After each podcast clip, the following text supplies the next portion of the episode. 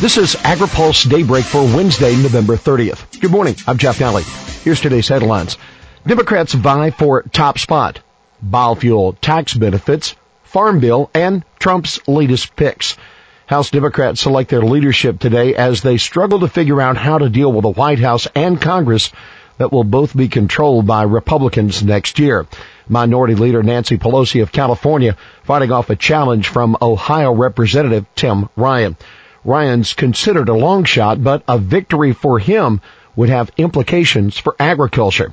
Ryan said in an interview last year he wants to use subsidies to increase production of local produce and lean meats. He's the author of a book called The Real Food Revolution, Healthy Eating, Green Groceries, and the Return of the American Family Farm. Levin quitting Ways and Means post. A big change is coming to the top of the House Ways and Means Committee, which handles tax and trade policy. Sandy Levin of Michigan announced yesterday he's stepping down as the committee's ranking Democrat to make way for younger leadership. Levin was a strong critic of Obama's free trade policy. Biofuel tax extenders headed for expiration. It appears that a series of tax benefits for biofuels will be allowed to expire at the end of the year. House Majority Leader Kevin McCarthy, a Republican of California, says there are no plans to address the expiring measures during the lame duck session. The expiring measures include the dollar a gallon tax credit for biodiesel and additional tax incentives for cellulosic ethanol production and alternative fuel infrastructure. For more about the tax extenders and other priorities for the lame duck, read this week's AgriPulse newsletter. Farm Foundation hosts a farm bill debate. The Farm Foundation is sponsoring a forum at the National Press Club on what Congress should do in the next farm bill.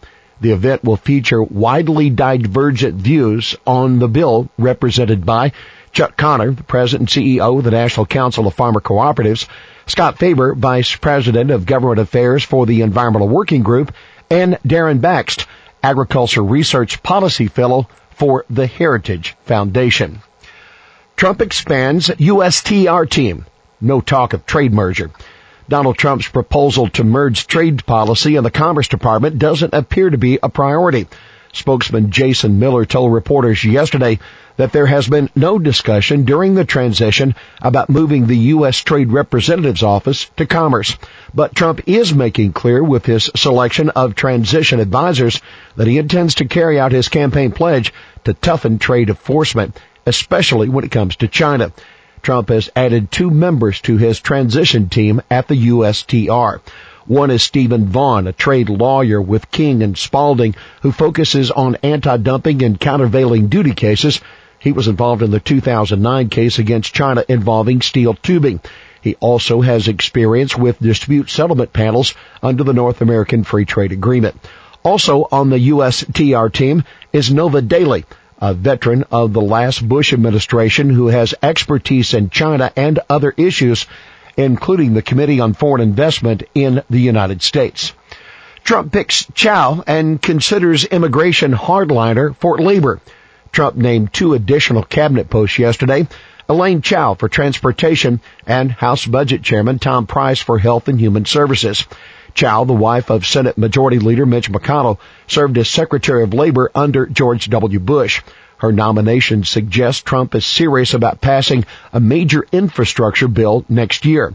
Trump said in a statement that Chao has an extensive record of strong leadership and her expertise are invaluable assets on our mission to rebuild our infrastructure in a fiscally responsible manner. Pennsylvania Congressman Lou Barletta, who has been a critic of illegal immigration going back to his term as a small town mayor, met with Trump yesterday about running the Department of Labor.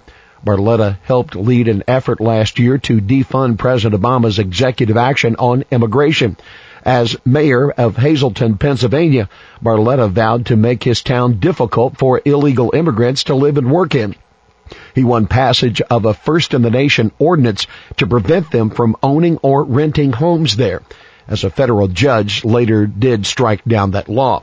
The Labor Department operates guest worker programs as well as regulating worker safety. GOP forecast, border security, and pass the REINS Act. Congressional Republicans are already focusing on what they want to do first in the next Congress.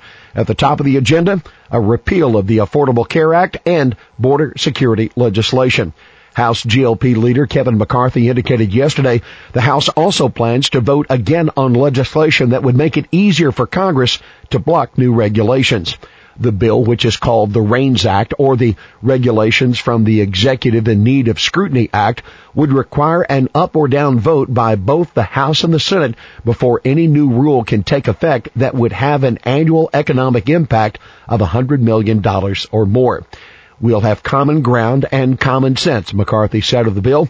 The bill would almost certainly draw a Democratic filibuster in the Senate.